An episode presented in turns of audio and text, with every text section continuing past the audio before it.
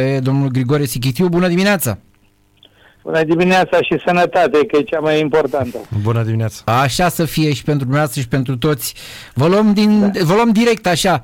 Dumnezeu, ce da. șanse da. sunt, ce șanse există, ce șanse este, știți cum e, ca Rădoi da. să ajungă în fotbalul arab antrenor cât de curând? Aveți ceva informații, ceva antene? Cum? Rădoi! am înțeles că nu s-a auzit. Rădoi, Există șanse ca da. Rădoi să plece în fotbalul arab acum antrenor? Aveți ceva informații? de acolo din zonă? Există, există, pentru că am văzut că ei termină, dar nu acum, pentru că termină contractul cu brazilianul în, în vară. S-ar putea acum în iarnă să-l schimbe, pentru că la arabi nu poți să fii sigur de contract niciodată, mai ales la un club care e clubul Coroanei. Deci, din punctul ăsta de vedere, desigur, el poate și-a făcut uh, Uh, gândurile ca să, ca să meargă să antreneze zi de zi, iar Hilalul este un club la care el a și jucat. Noi am fost acolo cu, cu Puiu Iordănescu, am câștigat Cupa Campionilor Asiei, deci este un club cu posibilități infinite de a-ți face meseria. Uh, deci, în punctul ăsta de vedere, pentru el, ca antrenor tânăr, care, părerea mea că uh, el a ajuns prea repede la echipa națională. El trebuia să antreneze și el câțiva ani în campionat, să, să se lovească de problemele zilnice ale antrenamentului. Așa antrenează două zile pe lună, iar doar face echipa la echipa națională. Antrenamentele nu ai cum să le faci pentru că programul este de așa natură. Deci, din punctul ăsta de vedere, da, el are ușile deschise acolo Chiar dacă doriți, am manageri acolo care am lucrat și mai țin legătura, pot să mă interesez să vă dau niște date mai exacte. mulțumim, mulțumim frumos! Totuși, domnul Sichitiu, e mai important o echipă cum e Al Hilal, sigur, cu mare tradiție și istorie și bani. O, și bani, decât o calificare la o cupă mondială. Eu nu, aș înclina nu, către categoric nu. barajele am astea. lângă domnul Lucescu și Iordănescu ani de zile, și pot să vă spun că echipa națională reprezintă topul pentru orice antrenor. Uh, dar fiecare om își are propriile lui uh, strategii și gânduri. Pe semne că Mirel s-a gândit că ca să nu-și lege cariera cu, Doamne ferește, două uh, uh, pierderi de calificare. Prima la europene și a doua la mondiale. Și atunci poate a zis, domnul, eu nu mai continui uh, Uh, contractul se încheie acum să vă găsiți antrenor. Însă părerea mea este că din punct de vedere al strategiei ca perspectivă greșește, pentru că uh, echipa națională nu poți să știi fotbalul, știți, vorba lui, lui, lui Helmușon, ești mult mai deștept când vii de la meci decât când te duci. Așa că din punctul ăsta de vedere, din punctul ăsta de vedere, el ar trebui să rămână să lupte până la sfârșit. Domnule, să reușește, reușește, nu reușește, ăsta e fotbalul, dar să dai din mână o șansă de calificare ca mondial pentru indiferent ce echipă, pentru că el e tânăr și are, nu e la 70 de ani cât să nu mai prindă încă un contract. Dacă se califică la mondiale, atunci, într-adevăr, alt, altfel să pune problema și altă cotă are el ca antrenor și ar trebui să încerce până la sfârșit. Da, mă rog, fiecare cu gândurile lui. Acum, uh, întrebarea care uh, se pune, vă pune o întrebare. Uh, e neobișnuit modul ăsta de a încheia contracte de către uh, federație în care să nu treci clauze pentru eventuale meciuri de baraj când știi că regulamentul uh, prevede și meciuri de baraj? Domnule, pe mine nu mă surprinde uh, că gafele care le fac oamenii din federație, pentru că au făcut enorm de multe. Din punctul ăsta de vedere trist este că, vedeți dumneavoastră, nu se termină contractele antrenorilor la echipa națională. Adică dau un a terminat, uh, bă, următorul un a terminat, adică e prea, prea multe lucruri care, care, care nu arată profesionalism.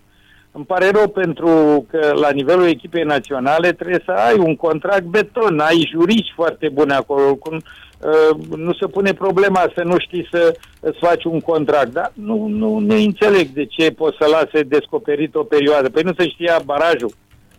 Păi nu da, de asta întrebăm și noi. Se joacă baraj înainte de, de începerea preliminarilor, se joacă baraj. Și atunci tu când faci contractul, pentru că atunci Mirel ar fi acceptat orice clauză, pentru că era la început. Mm. Și nu se punea problema că el să spună, domnule, eu nu vreau să stau, nu se gândea el atunci eu nu vreau să stau la baraj. Era exclus. De aceea mi se pare o, o scăpare ne, nepermisă din partea federației. La meciul de campionat Dinamo Rapid cu cine a ținut? Dar să nu-mi dați un răspuns diplomatic. Uh, Dinamo cu Rapid. Rapid? Cu Rapid, da. da. Acum ar fi chiar culmea să nu țin cu, cu, cu vișinii, că am stat acolo 10 ani, doar la Dinamo am, așa, am lucrat într-adevăr uh, alături de Neamircea la Dinamo Mare în 89, 88-89, când eu eram în federație, Neamircea a trecut la Dinamo și am, am fost uh, și l-am ajutat în foarte multe uh, situații cu tot ce făceam împreună la echipa națională după calificarea din, din 84 la turneul final. Dar uh, nu, nu, categoric uh, am ținut cu, cu Rapidul și uh, cu toate că la meciul ăsta n-au mai avut zvâcul ăla pe care l-au avut cu CFR-ul, dar e foarte greu pentru o echipă nou promovată, cu jucători aduși și așa, ei și așa au obținut niște rezultate extraordinare în perioada asta. Uh, nu, e foarte greu să înlănțuiești două meciuri, ca văd CFR Dinamo, să înlănțuiești două meciuri foarte bune la un timp scurt. E foarte greu, eu înțeleg. Dar și așa e fericit pentru că au obținut niște rezultate nesperate. Antrenor nou, mulți jucători. Iată că uh, cu o concentrare, un, un, un nucleu bun, Miță a reușit să rezolve problema asta. La Rapid, atâția ani am trăit acolo, Rapid contează extraordinar starea emoțională în vestiar. Iar el, cum zice galeria, Miță este unul dintre noi. El a reușit să facă această legătură între suporter și echipă și iată că le-a dat niște energii nebănuite față de, de, de statutul lor, antrenor nou, echipă promovată. Deci n-aveau, de la început n-aveau nicio, nici, niciun argument ca să obțină asemenea rezultate și iată că ei au reușit și au trecut peste toate. Felicitări lor că au reușit să, să obțină rezultatele astea. Deci să înțeleg că diseară ține stocul rapid, nu meciul de cupă. Păi ar fi culmea.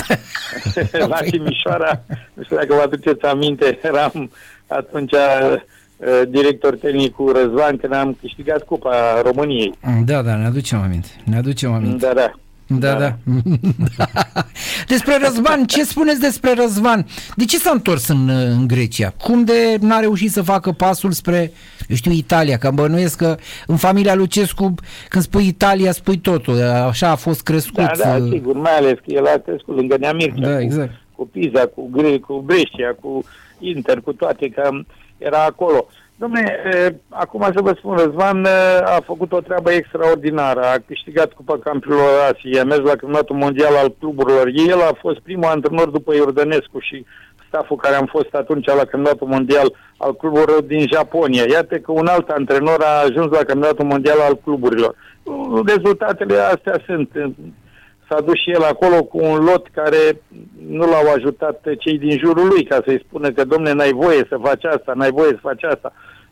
Eu cunosc bine regulamentul, am muncit foarte mult ca să... Și noi am luat o plasă cu conducătorii noștri că au transferat doi brazilieni um, pentru campionatul mondial al cluburilor și uh, i-au depus cu două zile în, uh, după termen și ne-am dus în Japonia și ei au stat în tribună.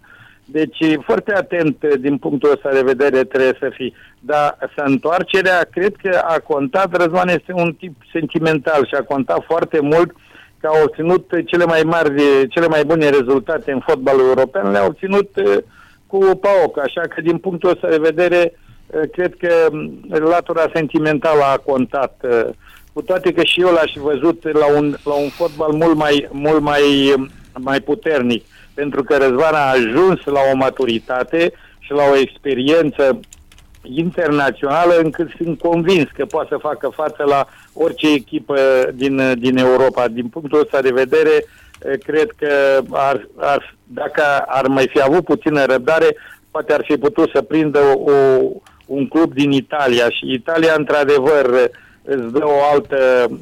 Am studiat foarte mult fotbalul italian îți dă o cu tot o altă evaluare și îți dă cu tot o altă, altă ținută, cum să spune.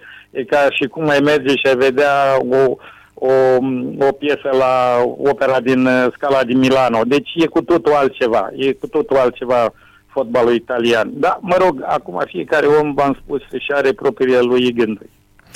Uh, în aprilie, atunci nou președinte al clubului Rapid, Daniel Nicolae, spunea că are nevoie în club de un om ca dumneavoastră. Ce s-a întâmplat între timp? Uh, nu v-a da, mai căutat? Da, ne-am întâlnit, am discutat, uh, sincer vă spun, așa, nu, nu vreau să îmi place să dau din casă, țin legătura, Daniel, îl consider ca și copilul meu, eu l-am adus la Joița, am, am crezut în el și iată că atunci nimeni nu credea că să iei un jucător de la, de la, de la județ și să-l aduci la rapid și iată că el a confirmat, a ajuns în echipa națională. E un copil cu foarte multă uh, preocupare și a, a trecut de la partea asta practică la partea administrativă, care nu este deloc ușor, dar a făcut transferuri bune, um, să-ți bate. Eu am, am zis că este momentul să stau mai mult deoparte la ora actuală, că atunci când sună îl, îl, îl, și pot să-i dau un sfat, îl dau cu mare plăcere,